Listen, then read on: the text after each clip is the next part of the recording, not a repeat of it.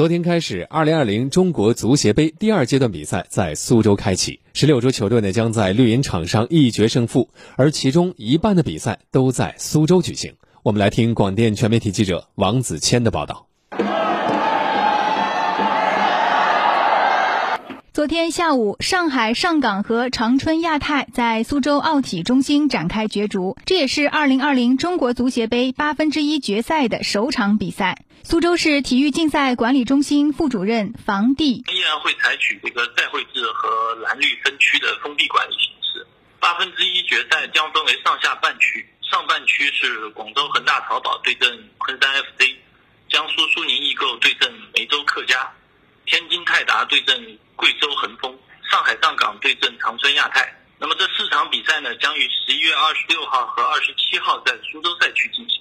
那么从四分之一决赛开始呢，所有的场次都将移师苏州赛区。房主任介绍，这个赛季中国足协杯除半决赛为两回合的比赛外，其他各轮比赛均为单场淘汰制。决赛计划于十二月十九号举行，而足协冠军将直接获得亚冠参赛资格。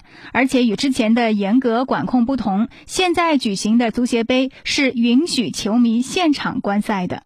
由各俱乐部安全有序的组织球迷入场观赛，球迷观赛时要带好有效证件，做好防护措施。那同时呢，我们也希望球迷注意场地的卫生和观赛秩序。值得一提的是，这次足协杯有两支苏州球队参赛，包括苏州东吴和昆山 FC。东吴足球俱乐部的前身是2008年成立的苏州锦富新材。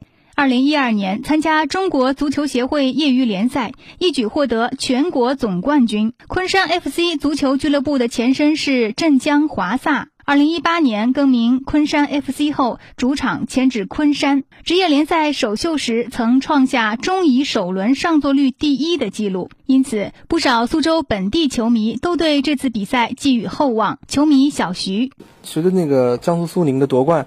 其实说实话，我们作为一个苏州球迷来说，还是特别的激动，也希望能够，呃，不管是苏州还是昆山这两支球队，能够在呃足协杯上能够创造一些奇迹。